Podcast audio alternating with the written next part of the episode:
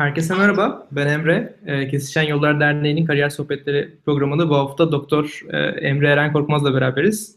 Kendisi Oxford Üniversitesi'nde çalışıyor şu an. E, her hafta kendimden kısaca bahsediyorum, yine bu hafta kısaca bahsedeyim. E, bu sefer Türkiye'deyim, her hafta farklı bir yerde olurum tekrardan. Koç Üniversitesi Elektrik Elektronik Bölümü mezunu, mezunuyum. Mezun olduktan sonra Amerika'ya San Francisco'ya taşındım. Orada e, Uluslararası İşletme Yüksek Lisansı bitirdim, yeni bitirdim sayılır.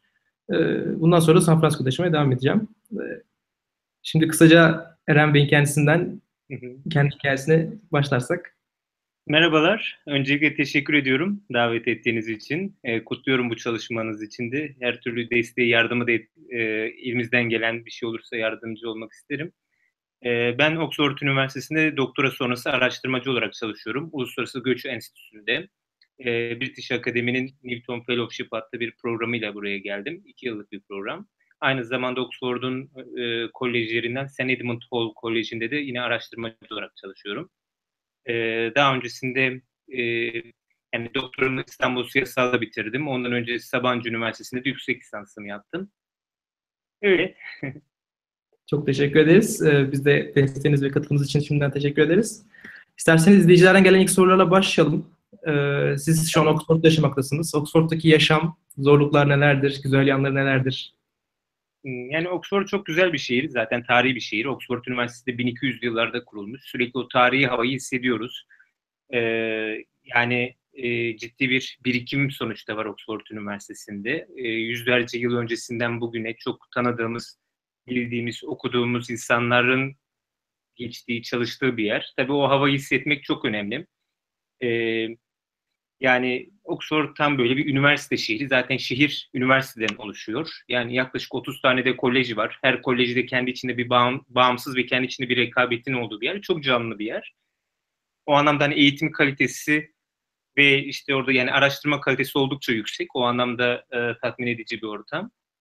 E, yine eğitim küçük gruplar halinde olduğu için öğrenciyle birebir e, iletişim kurmak da mümkün. Yani 3-4 kişilik, 5 kişilik sınıflarda ders olduğu için e, gerçekten bir canlı bir ortam oluyor. Böyle amfi sistemi yok. E, bunun dışında sosyal açıdan da gayet iyi bir yer. Hemen her gün öğrenci kulüplerinin ya da Oxford'un yerelinde çeşitli müzik dinletileri, tiyatrolar, gösteriler ve hemen hepsi ücretsiz oluyor. Yani bunun herhangi bir akşam boş kalmak, bir yere gitmemek hani e, ya da e, boşluğa düşmek pek mümkün değil. Bu anlamda çok canlı bir sosyal yaşamı da var. E, Londra'ya bir saat olduğu için o da büyük bir avantaj. Ama tabii çok pahalı bir şehir. E, yani kiralar, yurtlar, e, yani İngiltere ortalamasının bayağı üstünde. En önemli sorun o. Yani bir de tabii bizim için en önemli sorun hava. Havaya alışmak, sürekli yağmurlu bir ortamda kalmak tabii biraz e, zor oluyor. Ama belli ki o havadan kaynaklı insanların çalışmaktan başka da şansı yok. Çalışıyor böylece bir şeyler üretiyor. Çok teşekkür ederiz cevabınız için. Ee, siz kısaca kendi yaptığınız çalışmalardan bahsedebilir misiniz? Şu an ne üstüne çalışıyorsunuz? Bir tane e, proje üzerinde çalışıyorum. Bir tanesi yani benim doktora sonrası araştırma projem. E, Batı Avrupa'daki Türkiye'li göçmenler üzerine, onların demokratik yaşama katılımına e, odaklanıyorum e, kamusal alanda o katılımına. İkinci projem ise Türkiye'deki Suriyeli mültecilerin çalışma yaşamına katılımı. Özellikle tekstil sektöründe, özellikle işte kayıt dışı çalışma e, veya çalışma şartları, e, yerli işçilerle ilişkiler ve benzeri bu konularda iki temel araştırma konum var. E, ben aslında yani siyaset bilimciyim. O nedenle daha çok siyaset bilimi üzerinden tartışıyoruz. E, Teşekkürler tekrardan cevabınız için. Ee, sıradaki sorumuz anonim olarak gelmiş. E, şimdi bugün şeyler açıklanacak. Üniversite tercihleri, daha doğrusu üniversite sınav sonuçları açıklanacak. İnsanlar tercih yapmaya başlayacaklar. E, siz kısaca uluslararası ilişkiler programı nedir? Bundan biraz bahseder misiniz? Mezun olduktan sonra neler yapabilirler? Evet yani uluslararası ilişkiler e, siyaset biliminin bir parçası. E, çok disiplinli bir bölüm aynı zamanda. Hani farklı disiplinlerden e, bilgiler öğrenmek zorunda. İşte ekonomiden sosyolojiye, işte siyaset teorisinden e, e, işte çok daha işte sosyal psikolojiye birçok konuda dersler, hukuka birçok ders görülüyor. Ve bunun mezun olduğunuzda da uluslararası ilişkiler uzmanı oluyorsunuz. Tabii bu çok e, net bir iş değil. Yani bir mühendis ya da bir doktor, işte bir avukat gibi bir mesleğiniz olmuyor. Bu nedenle aslında bu bir sorun olabiliyor. Çünkü uluslararası ilişkilerde okuyan özellikle 3. 4. sınıfa gelen arkadaşlarımız bu sorunu yaşıyorlar. Nerede iş bulacağım, nasıl çalışacağım? Çünkü çok fazla iş imkanı varmış gibi görünüyor ve e, bu kez e, yani bu iş imkanlarından hangisinden yararlanmak, nereye yoğunlaşmak gerekir? Bu bir soru işareti oluyor. Çünkü uluslararası ilişkiler mezunları e, hem devlette çalışabiliyor, işte Dışişleri Bakanlığı'nda veya Avrupa Birliği Bakanlığı'nda veya işte Ekonomi Bakanlığı'nda iş bulabiliyor. E, şirketlerde çalışabiliyor çünkü uluslararası şirketlerde bu bilgilere sahip insanlar aranır. İnsan kaynakları olabilir, başka bölümler olabilir. E, bunun dışında uluslararası örgütlerde çalışabilir. İşte Birleşmiş Milletler ve alt kuruluşları, Avrupa Birliği çeşitli kuruluşlar var. Bir de sivil toplum kuruluşlarında çalışabilir. Yani çok geniş hemen her alan olduğu için e, bu bir sıkıntı oluyor. Yani bir yerden sonra belki bir esneklik sağlıyor. Artık ben bundan e, bu iş bana göre değilmiş deyip başka bir alana geçmek de mümkün oluyor ama sanırım bu ilk yıllarda daha çok mümkün oluyor. Çünkü bir 30-35 yaşına geldiğinizde haydi ben e, sektör değiştiriyorum demek pek kolay olmuyor. E, o nedenle biraz e, arkadaşlarımız ilgi duydukları alanlar, kendi networkleri bunları düşünüp böyle 3. 4. sınıfta bir yön genel olarak karar verirlerse mesela ona uygun bir yüksek lisans programına girip işte ondan sonra örneğin şirketlerde veya devlette nerede çalışmak istiyorsa oraya yoğunlaşabilir. Çünkü çok disiplinli bir alan, farklı disiplinlerden şeyler öğrendiğiniz için aslında hiçbir şeyi tam olarak da derinlemesine vakıf olmuyorsunuz. İşte biraz hukuk, biraz sosyoloji, biraz e, işte siyaset bilimi alıyorsunuz. Ama e, 3. 4. sınıftan itibaren ve yüksek lisansta bir alanda artık uzman olmak gerekiyor. Yani ben uluslararası ilişkiler mezunuyum ama Avrupa Birliği uzmanıyım. İşte ya da e, ne bileyim işte mülteci uzmanıyım. Hani bir alanda bir uzmanlık olacak ki o onun üzerinden e, iş bulunabilsin. E, onun dışında tabii ilk, bu konulara ilgi duyanlar için e, çok e, yani keyifli bir bölüm. Çok zor o anlamda değil ama ilgi duyulursa yani eğer dünyadaki gelişmelerden, ülkelerin sisteminden, siyasetten uzak e, biri için tabii zor bu şeyler. Yani biraz ilgi olacak ki o ilgiyi geliştirebilsin. Ona göre bir konum elde etsin. E, o anlamda hani şey e, biraz zor bir soru. Yani bu esneklik aleyhte de çalışabilir. E, çünkü uzun yıllar karar veremeyince bu kez karar veren insanlar sizi geçmiş olacak deneyim olarak. Ama eğer erkenden karar verilirse bu ciddi bir avantajlı olabilir. Çünkü çok geniş bir alandan bakmak da ve bir konuda uzmanlaşmak ikisini birleştirdiğinde ciddi bir avantaj ortaya çıkıyor. E tabi akademide de çalışılabilir. O da e, ayrı bir ter- tercih sonuçta. Çok teşekkürler tekrardan cevabınız için. Siz şu an Oxford Üniversitesi'ne bağlı olarak çalışıyorsunuz. Ee, dünyanın üniversitelerinden bir tanesi. Sizin bu Oxford Üniversitesi'ne kabulünüz nasıl gerçekleşti? Başvuru sırasında karşılaştığınız zorluklar nelerdi? Bunlardan biraz bahseder misiniz? E, tabii yani şöyle ben sonuçta akademik kadroda olduğum için benim için bir, bir iş ilanı yani il, ilgili bir şey sonuç itibariyle. E, ancak Oxford Üniversitesi'nde veya Oxford Cambridge gibi üniversitelerde yine hatta İngiltere'nin birçok genelinde e, böyle e, uzun süreli kadrolu işler çok yoğun değil. O nedenle bizim external funding dediğimiz dış des, e, e, dış kurumlardan bir parasal maddi destek alınıyor. Üniversiteyle beraber e, al, e, anlaşılarak bu sağlanıyor. Mesela ben British Akademi'den oranın TÜBİTAK'ı gibi bir kuruluş. Onun verdiği bir fellowship ile gelmiş oldum. E, süreç şöyle başlıyor. Yani e, üniversitedeki fakülte, bölümler bu noktada bir duyuru yapıyorlar. İnsanlar başvuruyor. Ondan sonra bir seçim süreci oluyor.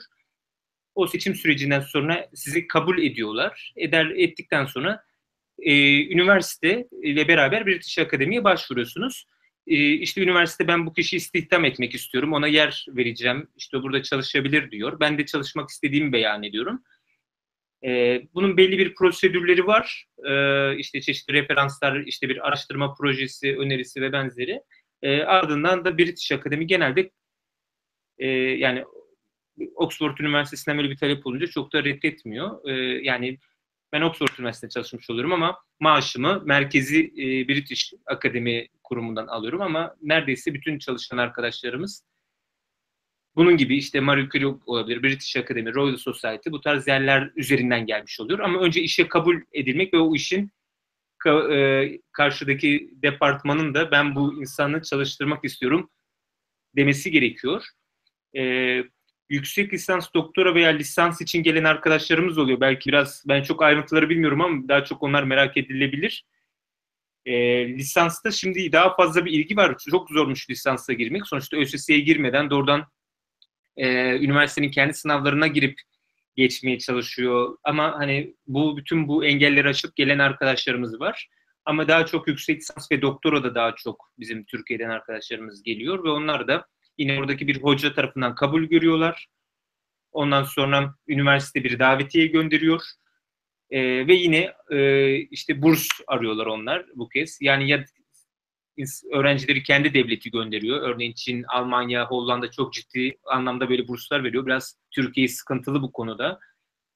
Ee, çok fazla burs imkanı yok. Ya da doğrudan Oxford Üniversitesi'nin burslarına başvuruluyor. Onlar veriyor ama bu da tabii ekstra bir sınavdan daha geçmeyi gerektiriyor. Tabii kişinin kendi özel bir e, maddi imkanı yoksa. Ama özellikle doktorada olanların yani genellikle doktoradaki her arkadaşımız böyle bir fon bularak, bir projede çalışarak geliyorlar. Ama yüksek lisansta veya lisansta kendi gelirini, masrafını karşılayan arkadaşlarımız da var. Teşekkür ederiz. Ee, sıradaki sorumuza geçelim o zaman. Sıradaki sorumuz e, Newton International Fellowship programından bahseder misiniz? Nedir? Yani bu, yani bu British Akademi'nin ve Royal Society'nin, British Academy dediğimiz e, sosyal bilimler alanındaki en üst kuruluş, e, otorite. E, Royal Society'de fen bilimleri alanındaki etkin bir kuruluş. E, görece yeni bir e, fellowship, yaklaşık 10 yıllık e, bir şey var. İşte sitesinden ayrıntıları öğrenmek mümkün. E, esas hedef dünyanın dört bir yanındaki işte e, belli alanlarda uzmanlaşmış akademisyenleri İngiltere'ye çağırmak. E, bu şimdi dünyada yeni bir zaten moda. Her ülke gelişmiş iş gücünü veya öne çıkan işte, kendi ihtiyacı duyduğu e, insanları, gençleri çağırıyor. İşte böyle e, imkanlar sunuyor. Bu da İngiltere'nin sunduğu imkanlardan biri. Dünyanın her tarafından başvurular oluyor. O nedenle biz Newton Fellowship toplantılarında Türkiye'den arkadaşlarının işte Çin'den, Brezilya'dan, Güney Afrika'dan, e, çok çeşitli ülkelerden, e, işte Norveç'ten, Hollanda'dan arkadaşlarımız oluyor. E, yaklaşık 15-16 kişi kabul ediliyor. Yani e, bu fellowship'e. Bu anlamda belli bir e, şeyi de var. E, hani bir prestiji de var İngiltere'de. E, bir de şöyle bir avantajı var. Bir İngiliz e, yardımcı doçent veya post doktoru araştırmacıyla aynı statüde olmuş oluyorsunuz. Bu anlamda eğer isterseniz İngiltere'de kalmayı düşünüyorsanız imkanlar daha yüksek oluyor. E, bir de bu fellowship bittiğinde yeni fellowship'lere başvurma, işte artı 3 yıl veya artı 5 yıl kalma imkanı da sunuyor. Bu da önemli. E, yaklaşık bir 20 saat ayrı bir çalışma hakkı verdiği için bu işin dışında e, çeşitli projelerde veya şirketlerde danışmanlık gibi işlerde de çalışıp katkı sunma imkanınız oluyor. E, bir de şey mesela e, şayet e, projeniz kabul edildiyse sizden onun bir kitaplaştırmanız isteniyor ve kitaplaştırma teklifini kabul ederlerse e, Oxford Üniversitesi yayınlarından kitabınız çıkabiliyor. Bu da çok önemli. Özellikle bizim gibi yeni akademik kariyeri yeni başlayan, yeni sayılan işte ilk bir doktoranın bitişinden sonra ilk 5 yıl içinde olan akademisyenler için çok ciddi bir fırsat. E, işte Oxford Üniversitesi yayınlarından kitabın çıkması. E, esasında öğretme yani ders verme zorunluluğu yok. Bu anlamda işinize yoğun, araştırmanıza yoğunlaşabiliyorsunuz. Ama siz talep ederseniz ders de verebiliyorsunuz. Mesela ben onu ek, e, iş tanımıma eklediğim için ben işte yüksek lisans ve lisansta ders veriyorum. E, bu da bir deneyim kazandırıyor ama bunların hepsini e, fakülteyle yani fakülte yönetimiyle işbirliği içinde danışarak, onlarla anlaşarak yapmanız gerekiyor. Teşekkür ederiz. Ee, sıradaki sorumuz, son yıllardaki Türk gençlerinin Avrupa ve Amerika'ya öğrenci ve yeni mezun olarak gidişin, gidişlerindeki artışı neye bağlıyorsunuz? Ee, yani e, bir artış var mı yok mu bilmiyorum yani önceki yıllara göre ama bir ilginin olduğunu görüyorum. Giden çok sayıda insan var ama hani geçmişe göre bir bu bir artış mıdır onu e, değerlendirecek durumda değilim. Ama e, bunun birinci yanı biz ülkemizde bu tarz yetişmiş iş gücünün artması, insanların daha eğitimli ve olması, İngilizce bilen gençlerin e, artması ve bu noktada üniversitelerin teşvik etmesi bunlar önemli. İkincisi uluslararası alanda bu imkanların çok daha art, fazla olması önemli. Artık lisanstan itibaren hatta artık liselerden itibaren yurt dışına gidip birer ikişer yıl kalan işte Erasmus programları var, çeşitli projeler, burslar var. Bu anlamda yurt dışına gidip e, eğitim almak ya da orada eğitimi sürdürmek çok daha yaygın ve herkesin yapabildiği, desteklendiği bir durum. Her üniversitenin bu alanda öğrencileri teşvik eden kendi özel birimleri var. Daha fazla maddi destek var. E bunlar da tabii etki ediyor. Yani bir sınıfta bir kişi gidip Polonya'da Erasmus yapınca diğer yıl diğer öğrencilere de bir e, e, şey veriyor. Bir de her ülke aslında e, kendinin ihtiyaç duyduğu en ileri işte e, yani alanında uzman insanları kendi ülkesine çekmek istiyor. Bu anlamda bir rekabet var. Yani insanlar ya da ülkeler genel olarak e, göçmen akışını durdurmak veya netli e, sınırlamak ister ama bunun tek istisnası vasıflı iş gücü. Bu anlamda her ülke kendi sanayisini, teknolojisini geliştirebilecek e, dünyanın dört bir yanından e, işte bu alanda uzman olan ya da gelecek vaat eden insanları çekmek istiyor. Bu anlamda her ülkenin de kendi programları var. İşte Amerika'dan, işte British e, İngiltere'ye, Fransa'ya, Almanya'ya biraz araştırdığınızda bu tür programlar bulabilirsiniz.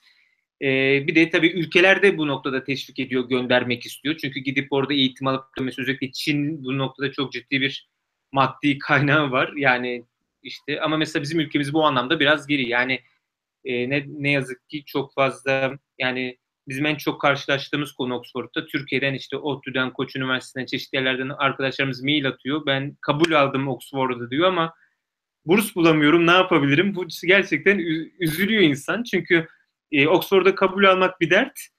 E, böyle insanları hemen göndermek de gerekiyor. Destek de bulmak gerekiyor ama destek bulamadığı zaman, fon burs bulamadığı zaman bu kez yeni bir sınava giriyor ve belki o sınavda eliniyor yani Oxford Üniversitesi'nin kendi bursuna ulaşmak için.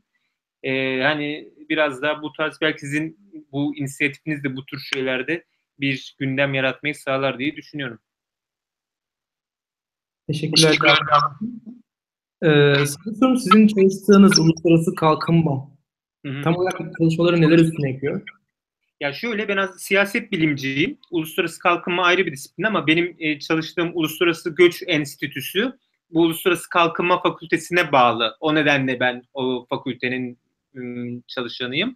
Ama uluslararası kalkınma dediğimiz e, genel olarak daha öncesinde bu üçüncü dünya ve birinci dünya ülkeleri, şimdi işte küresel kuzey, küresel güney denilen gelişmiş ülkelerle gelişmemiş veya gelişmekte olan ülkelerin ilişkilerini inceleyen, işte gelişmemenin sebeplerini, yoksulluğun sebeplerini tartışan, işte bunun ekonomik, sosyal, siyasal boyutlarını ele alan e, bir disiplin. Bu anlamda işte bizim fakültemizde de işte göçü çalışanlar var, mültecileri çalışanlar var, yoksulluğu çalışanlar var.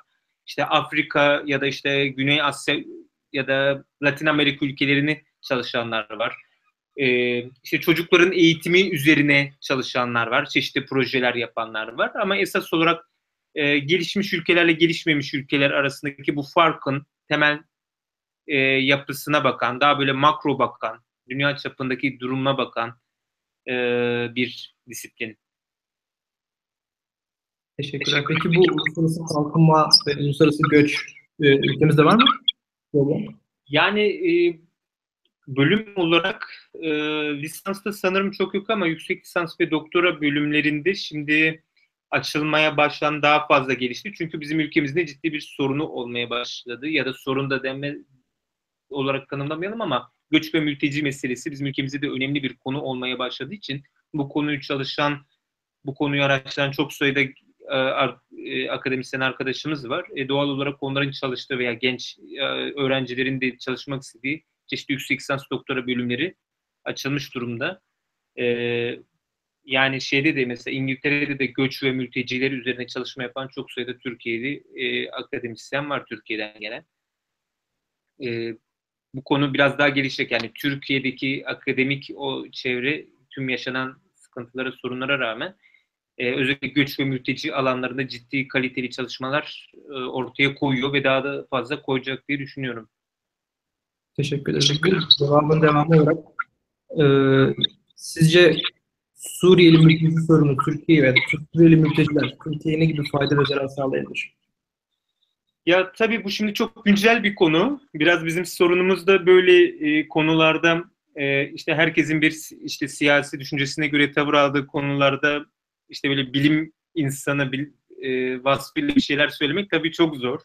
E, sonuçta biz de bir toplumun da insanıyız. Bizim de karşılaştığımız şeyler. Ama bu Suriyeli mülteciler konusunda yani mesele yarar ya da zarar ekseninde bence tartışmamak gerekiyor. Sonuçta bu insanlar mülteci, e, buraya ekmek parası kazanmaya gelen insanlar değil, e, savaştan kaçmışlar. E, savaş şiddetin, siyasi baskının olduğu bir ortamdan kaçıyorlar. Yani ve mültecilik bir evrensel bir herkesin bir, için bir insan hakkı. Yani kimse mülteci olmak istemez. Şartlar insanı mülteci olmaya zorlar. E, biraz e, biz tabii o meseleyi mülteciye tepkiye değil de mülteciyi o duruma sokan politikalara e, uygulayanlara tepki olarak bence ele almak gerekiyor. Çünkü bu politikalar e, mülteciliği ortaya çıkartıyor. O nedenle bir yarar zarar olarak düşünmemek gerekiyor diye düşünüyorum. Çünkü örneğin ekonomik anlamda para kazanmak için işte buradan kalkıp Hollanda'ya, İngiltere'ye gitsince belki Hollanda'daki, İngiltere'deki insanlar bunu tartışabilir. Ama yani çünkü bilinçli bir tercih var burada. Ama diğerinde öyle bir tercih çok fazla yok. Ama e, yani şöyle bir şey, araştırmalar genellikle şunu söylüyor. E, birincisi göçmenlerin veya mültecilerin ekonomiye zararının olmadığına dair yani daha çok katkı sunduğuna dair araştırmalar var. Çünkü insanlar geliyor, çalışıyor, kendi ülkesinden deneyimler getiriyor ve çalışmak zorunda yeni bir ülkeye gelmiş.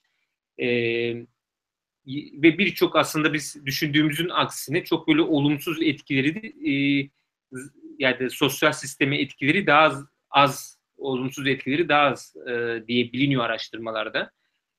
Ama bunlar e, kendiliğinden olan şeyler değil. Bunlar politikalara bağlı. Yani bizim ülkemizde bence yaşadığımız en önemli sorun uzun dönemli, kalıcı, e, ayrıntılı ve herkesin üzerinde uzlaştığı politikaların olmaması. O zaman yönlendirmek işte bu kadar çocuk var ne yapacağız, bu kadar insan çalışmak istiyor ne yapacağız, çalışanlar kayıt dışı çalışıyor ne olacak? Bunları biraz e, düzenlemek gerekiyor. Biz bu konuda bizim yasal ve e, politik altyapı biraz zayıf.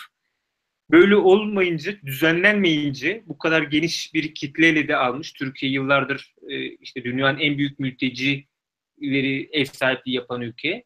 Ama e, eğer düzenlenmezse bu kez ırkçılık, yabancı düşmanlığı olabilir, çeteleşme olabilir, karşılıklı tepkiler ortaya çıkabilir.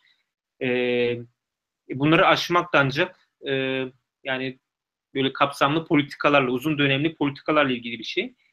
E, yani bu anlamda aslında dediğim gibi çok hassas bir konu.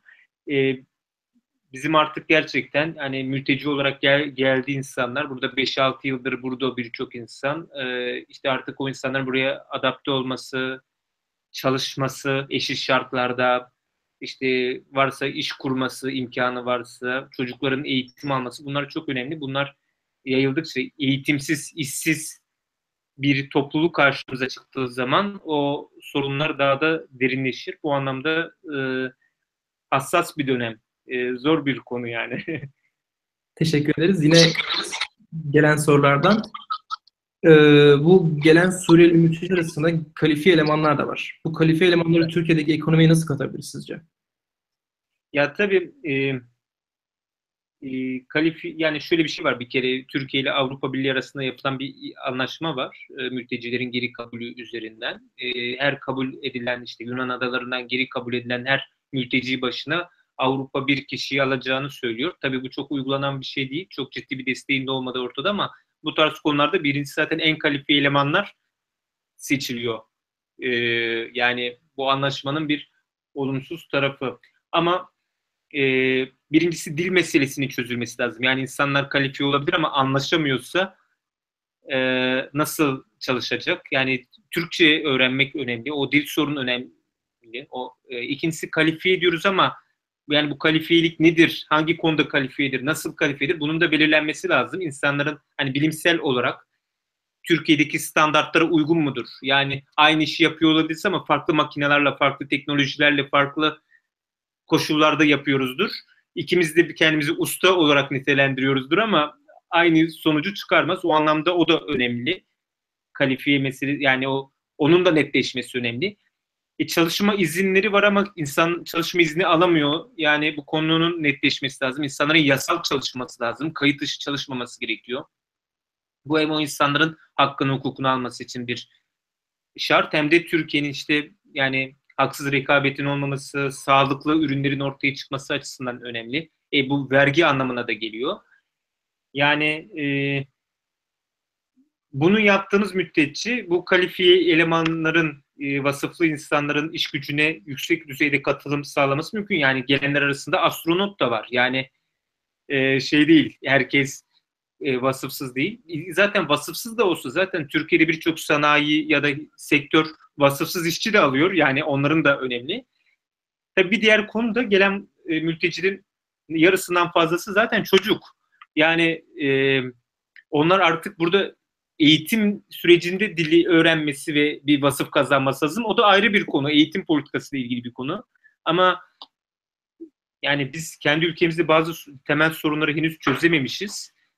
Böyle olunca e, mültecilerle ilgilenmek de ayrı bir sorun oluyor ama belki de bunu bir avantaja çevirip hani madem hani bu sorunların üstüne daha net gitmek hani siyasi görüş farkı yapmadan aslında yani ne olacak yani bu işsizliktir, bu kalifiyedir, bu eğitim sorunudur bunları ele alalım deyip yani sadece Suriyeliler için politik üretmek zor. Yani uygulanan politikalar herkesin yararına olursa bir e, avantaj sağlıyor. O, o açıdan e, yani belli çalışmalar, belli programlar var ama çok sınırlı.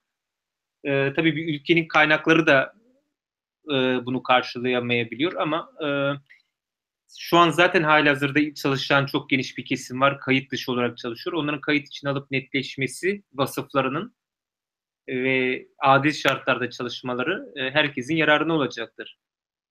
Çok teşekkürler cevabınız için. Ben de katılıyorum kesinlikle. Ee, sıradaki sorumuz Güneydoğu Anadolu Projesi, GAP projesi hakkında ne, ne düşünüyorsunuz? Ne kadar başarılı buluyorsunuz?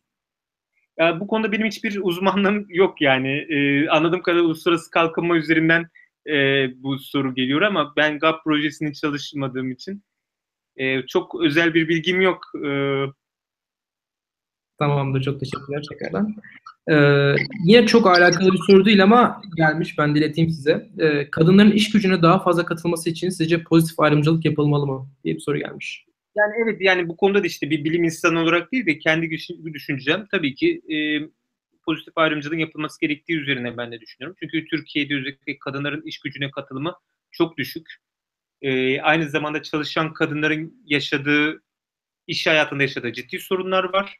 E, yani hem e, daha fazla kadının çalışma hayatına katılması hem de mevcut sorunların aşılması açısından e, şey yapmak, e, özel politikalar uygulamak gerekiyor.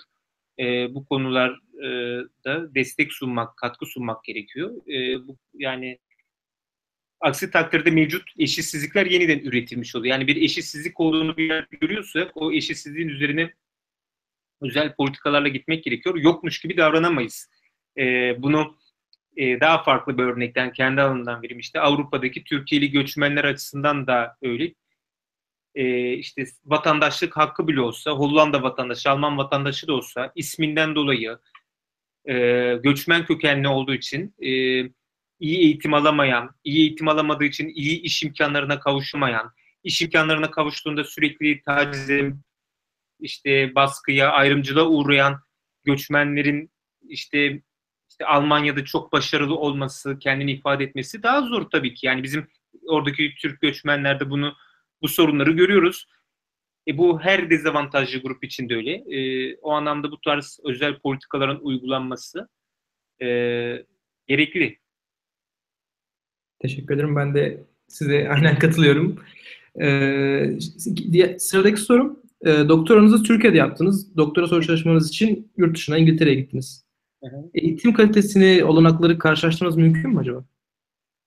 Ya şöyle, e, sanırım biraz e, disiplinle de ilgili bir şey. Şimdi ben siyaset bilimci olduğum için e, mesela ben İstanbul Siyasal'daki doktora programından çok büyük e, yararlandım yani çok önemli. Çünkü herkes Türkiye siyaseti üzerine çalışıyorsa buradaki herkes bu alanın en uzman, e, en e, deneyimli, en saygıdeğer hocaların olduğu bir yer.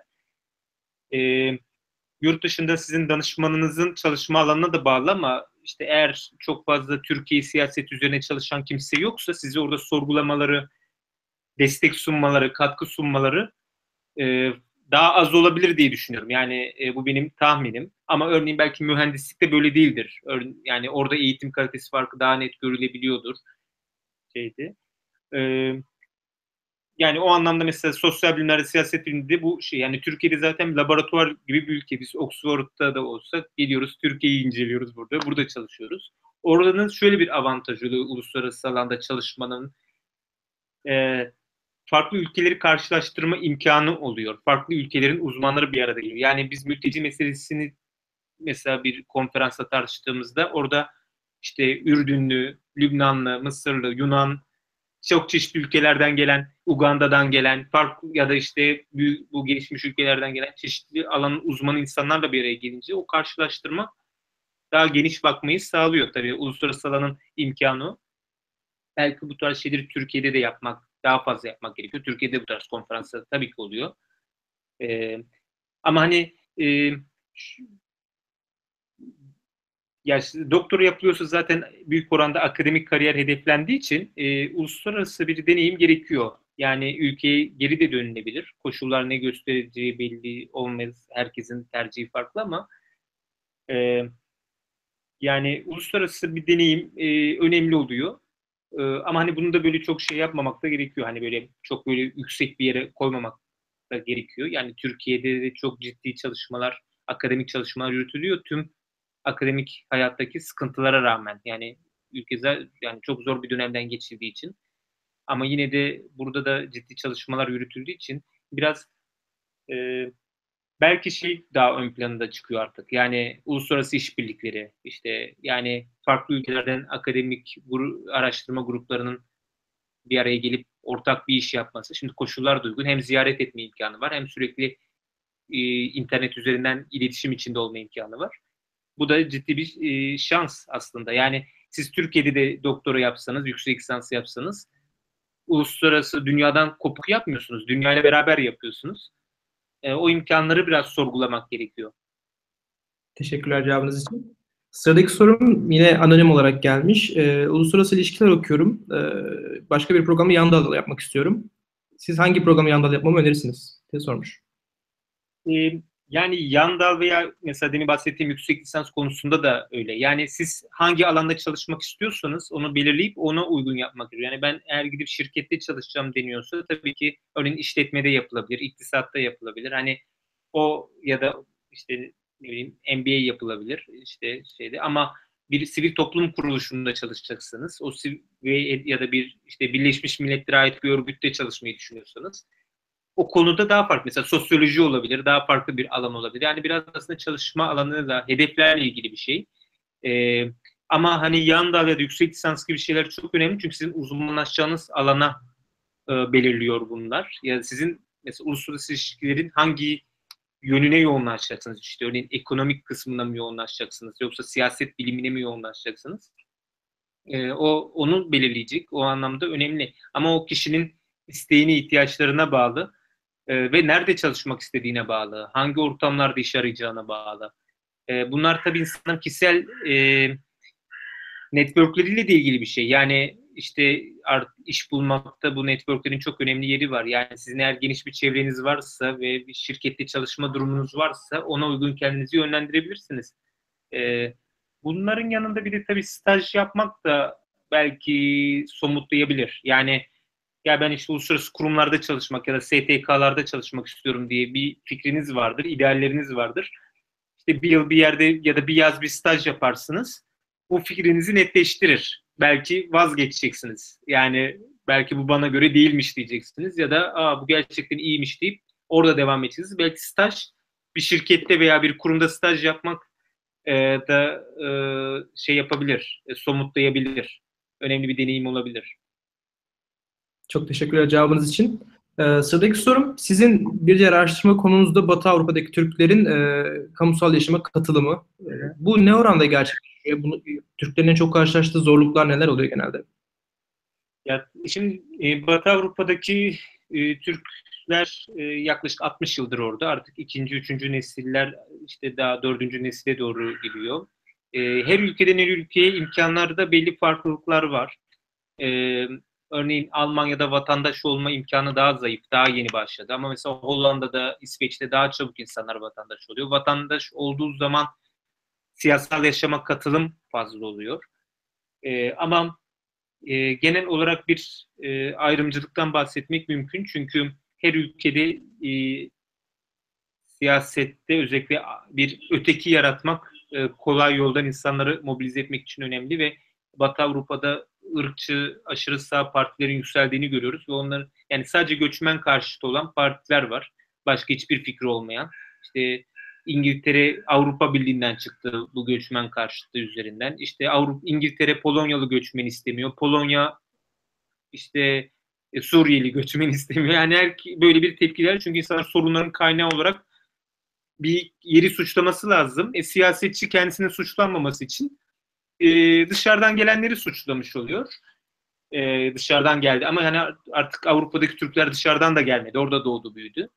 Ama işte farklı bir dinden, dilden olmak, e, ötekileştirmek için e, iyi bir araç oluyor.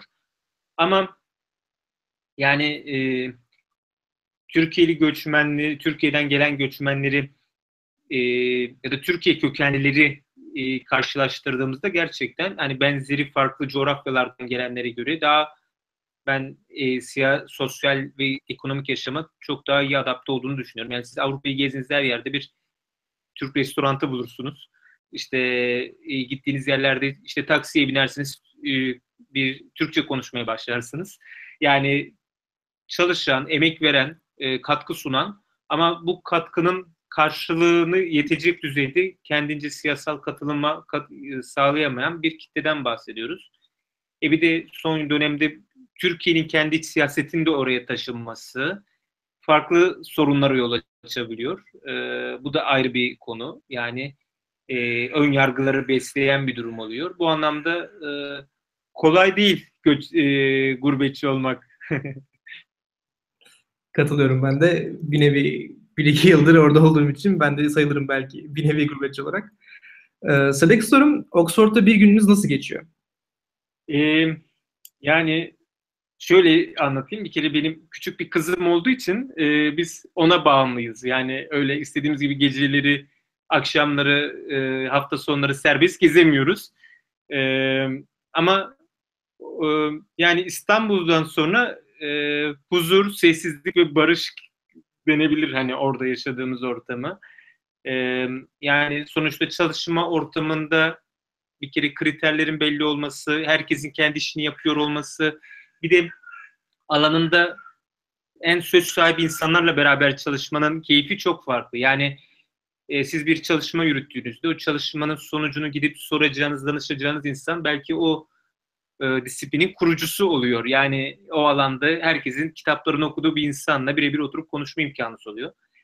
Hem çalışma açısından öyle hem de bu şeyler öğrenciler açısından da önemli. Çünkü siz 3-4 kişilik sınıflarda ders gördüğünüz için e, birebir o ilişkiyi kurmuş oluyorsunuz. Bu ömür boyu bir iletişim sağlamayı da sağlıyor. E, doğalında bizim günümüz e, ya çalışıyoruz sonuçta iş yerimize gidiyoruz yani derslerimize giriyoruz e, yani bu anlamda çok uygun bir ortam var. E, sizin çalışmamanız için hiçbir imkan yok ama onun dışında işte orada mesela Oxford'un kolej yaşamı çok ilginçtir. 30 tane farklı kolej var. Bunların hepsi birleşip Oxford Üniversitesi'ni oluşturur. E, kolejlerin kendi içinde bir bağımsızlığı da var. Bu kolejlerde hem dersler de verilir hem yemekhane yemek verilir. İşte e, yatacak yer verilir. Biraz bu Harry Potter filmi zaten Oxford'da çekildi.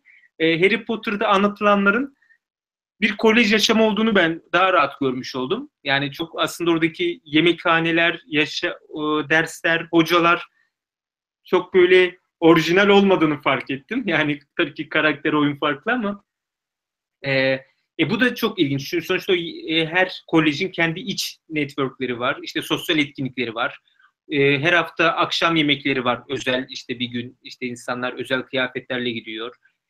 E, onun dışında hani bir de ilk başta da bahsettiğim gibi çok fazla hemen her gün sosyal etkinlikler var. Birkaç site var. O siteden takip edersiniz ama Yani o sürekli illa bir ya bir konser vardır ya bir tiyatro vardır. Bunların çoğu ücretsizdir zaten. E, ya da siz bunlara katılabilirsiniz. Spor yapmak yani biz çok yapamıyoruz ama özellikle ya da Türkiye'den gelen çok öyle sporcu görmedim ama e, özellikle işte kürek e, ve spor hani ne bileyim e, yüzme herkes bisiklet sürer. E, yani bu o açıdan çok fazla imkanlar sunuyor. Yani siz çok dolu yoğun bir yaşam sürdürebilirsiniz. Hmm, belki bunu yaşamak için yani dil kursuna gelenler var Oxford'da ya da mesela misafir öğretim üyesi, misafir öğrenci olarak, araştırmacı olarak gelenler var. Hem lisans hem yüksek lisans hem doktora da. İşte 3 ay, 5 ay ya da bir yıl ve bu da bir seçim sürecinden geçiyor. Ama e, misafir olarak da gelip 3-5 ay kalıp oranın havasını solumak önemli. Güzel bir deneyim oluyor. E, yani bütün şehrin o üniversiteden oluşması öğrenciler için büyük bir avantaj. E, her türlü e, hoşgörüyle karşılaşıyorsunuz ve kendinizi her türlü geliştirmeniz mümkün. Yani sadece derslere kapanmak zorunda değilsiniz. E, o da e, o imkanların hepsi sunuluyor. E, onları yetersiz bulursanız zaten Londra yanı başınızda. Atlayıp oraya da gidip gelebilirsiniz yani. Teşekkür ederim cevabınız için. Sıradaki sorum, ben şahsen soruyorum bu soruyu.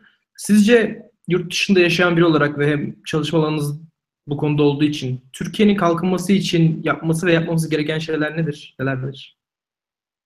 Ee, yani tabii bunlar çok e, büyük sorular. e, yani e, ya bir kere eğitim çok önemli bir yerde. Hani çok klişe bir şey ama eğitim çok önemli gerçekten. Yani e, işte mesela Aziz Sancar örneği var. Yani çok yoksul olmak, işte çok e, uzak bir köyde olmak e, size engel olmayabiliyor eğer uygun şartlar, imkanlar sunuluyorsa. Yani oraya bir öğretmenin gitmesi, ardından orada işte on Aziz Sancar'ı işte eğitim iyi bir eğitimden geçirmesi, onun öyle sonra Amerika'ya gelmesi. Hani hemen hepimiz böyle ortamlardan e, sayesinde zaten gelişiyoruz. Böyle kimseye e, bir anda şey olmuyor bunlar. E, yani bir geçmişi var. O önemli. E, biraz e, yani çalışma ve yani akademik çalışma ortamının daha özgür olması gerekiyor, serbest olması gerekiyor. Bu konularda çok sıkıntının olmaması gerekiyor. Şu an sıkıntılı bir ortam. Yani bunun aşılması gerekiyor. İnsanların serbestçe yani düşüncesini serbestçe ifade edemezse nasıl yeni fikirler bulacağız? Ee, nasıl tartışacağız? Yani insanlar yanlış fikirlerde savunabilme hakkını olacak ki onlar insanlar düzeltebilsin. Ee, biraz şey de önemli. Yani niteliğe vasfa uygun çalışmak da önemli. Biraz o konuda e, bir sıkıntı var. Yani vasıftan öte ya da işte herkesin eşit olduğu kriterleri olacak olması lazım ama bunlar yerine daha farklı ilişki ağları devreye girebiliyor bir konuma gelebilmek açısından. Bu da ciddi bir sorun. Yani bu temel sorunların aşılması gerekiyor. E tabii teknoloji sana hani bu ileri teknolojiden faydalanmak çünkü şöyle bir şey ben hani sürekli gözlemliyorum. İşte Çin'den öğrenciler geliyor Oxford'a. E, yani hem devlet desteğiyle geliyorlar, çok kalabalık oluyorlar ve en ileri e, işte dersleri alıyorlar ve sonra ülkelerine geri dönüyorlar. Yani bu aslında o öğrenciye de bir misyon yüklemiş oluyor. Yani o da bir güven ve kendine güven sağlıyor. Bunu Alman öğrencilerde de görmek mümkün. Biz hep bu sorunu yaşıyoruz. Yani biz ülkeye dönsek mesela hani ben kendi açımdan değil de mesela orada işte Alzheimer ya da kanser çalışan doktor öğrencisi arkadaşlarımız var. Türkiye'den gelmiş. Ya zaten zar zor gelmiş oraya. Burs bulmakta çok zorlanmış. E şimdi ülkesi, ülkeye dönse nerede laboratuvar, nerede çalışacak? Çalışabilse kadrolu mu olacak? Yarın başında başka sıkıntılar mı gelecek? Deyince bu kesin ne oluyor? Ba e, bunu da ülkede yaşamını sürdürme üzerinden kendini e, yoğunlaştırıyor. E, e zaten başarılıysa zaten ona o teklifler geliyor. Yani işte Oxford'da kal diyorlar. O sırada işte Fransa'dan teklif geliyor böyle arkadaşlarımıza. Ee, yani alanında işte özellikle fen bilimlerinde insanlık için çalışan arkadaşlarımız e, yani bu şeyi yaşıyorlar. Peki nasıl dönsün? Türkiye'de ne yapacak? Yani e, bu ciddi sorun bunlar. Yani keşke bunları çözebilsek. Teşekkür ederiz cevabınız için. Ee, az önce burslardan bahsettik. Ee, sizin bildiğiniz Oxford için veya İngiltere için burs programları var mı? Tavsiye edebileceğiniz? Ee, yani British Academy ile e, TÜBİTAK'ın ortak bursları var. Ee, onlar okunabilir, takip edilebilir TÜBİTAK'ın sitesinden. Ee, yani bir de bir, İngiltere'nin o kendi o British Academy ya da eğer fen bilimlerindeyseniz Royal Society'nin sitesinden takip edebilirsiniz. Yani doktora, yüksek lisans, doktora sonrası araştırma, misafir araştırma onlar üzerine konuşabilirsiniz. Bir de eğer öyle çok özel bir hedefiniz bir üniversite bir bölüm varsa oranın kendi imkanları da oluyor. Yani ama hani sizin de çok böyle kendinizi göstermiş olmanız gerekiyor. Anladım. Teşekkür ederim. Şimdi galiba son soruyu soruyorum size. Sizin genel olarak Türkiye'deki öğrenciler için, kariyerleri için, eğitimleri için genel olarak tavsiyeniz nelerdir? Ne yapmalılar, nelerle uğraşmalılar, neleri okumalılar? Yani e, e, bu, bu, bu tür şeyler hani çok böyle klişe şeyler de söylemek istemiyorum ama yani e, böyle farklı görüşleri okumak, farklı alanların farklı şeylerine girmek yani çok kaygıları çok yaşamamak gerekiyor. Yani e, açık olmak gerekiyor sanırım biraz. Yani örneğin mülteciler gibi konular ya da bizim böyle biraz daha siyasal tabii konular ama mesela fen bilimlerinde de olabilir. Yani e, bir konuyu çok böyle ön yargılarla yaklaşmamak gerekiyor ve gerçekten gerçeğin peşinde de olmak gerekiyor. Doğruyu anlamak gerekiyor. Bir şey yanlış olduğu olduğu ortaya çıkınca da kabullenmek önemli. Yani önemli olan çünkü biz kendimizi ve toplumumuzu geliştirmek istiyoruz. O konuda doğru olanı bulmak için çaba harcamamız gerekiyor. Ee, biraz tabii okumak, araştırmak da gerekiyor. Biz o konuda biraz e, çok ciddi zayıflığa sahibiz. Yani aslında şöyle bir şey, e, çok ciddi sıkıntıların ya da yetersizliklerimiz var ama çok ciddi başarılar da var. Çok ciddi bir potansiyel var. İnsan o potansiyeli görünce üzülüyor aslında. O potansiyel hayat bulmayınca üzülüyor. İşte dünyanın dört bir yanında her üniversitede Türkiye'den bir hocayı bulursunuz. Her şirketin üst düzey yönetimde Türkiye'den bir e, kişiyi bulursunuz. Uluslararası kuruluşlarda illa bulursunuz. Yani biz e, çok desteklenmesek dahi e, bir yolunu bulup bu bir mücadele ediyoruz. Yani aslında bizim bir avantajımız da o oluyor. Yani ben onu fark etmiştim ilk gittiğimde Oxford'da. Yani çevremdeki iş arkadaşlarım veya öğrenciler genellikle Avrupa'dan geliyorsa çok desteklenen arkadaşlar oluyor. Destekleniyorlar ve sürekli önleri açılıyor. Çok başarılı insanlar ama önleri açılarak. Biz birçok engeli aşarak geldiğimiz için biraz daha e, şeyiz o konuda. E, daha böyle aslında e, olmamız, daha ileride olmamız gerektiğini hissediyoruz o durumda. Yani bizim öğrenci doktora yapan arkadaşlarımız aslında çok daha ileri düzeydi. Çünkü oraya gelmek için o kadar çok çalıştı ki o kadar çok emek harcadı ve zorluğu aştı. Yani onu aştı bir de gitti fon buldu. Yani bu diğer bir ülkede çok geçerli değil. Çünkü zaten onu bulduğu zaman fon geliyor. Yani o destekleniyor. Yani Türkiye'den bu tarz şeyler yapmak biraz cesaret işi gibi görünüyor. Diğer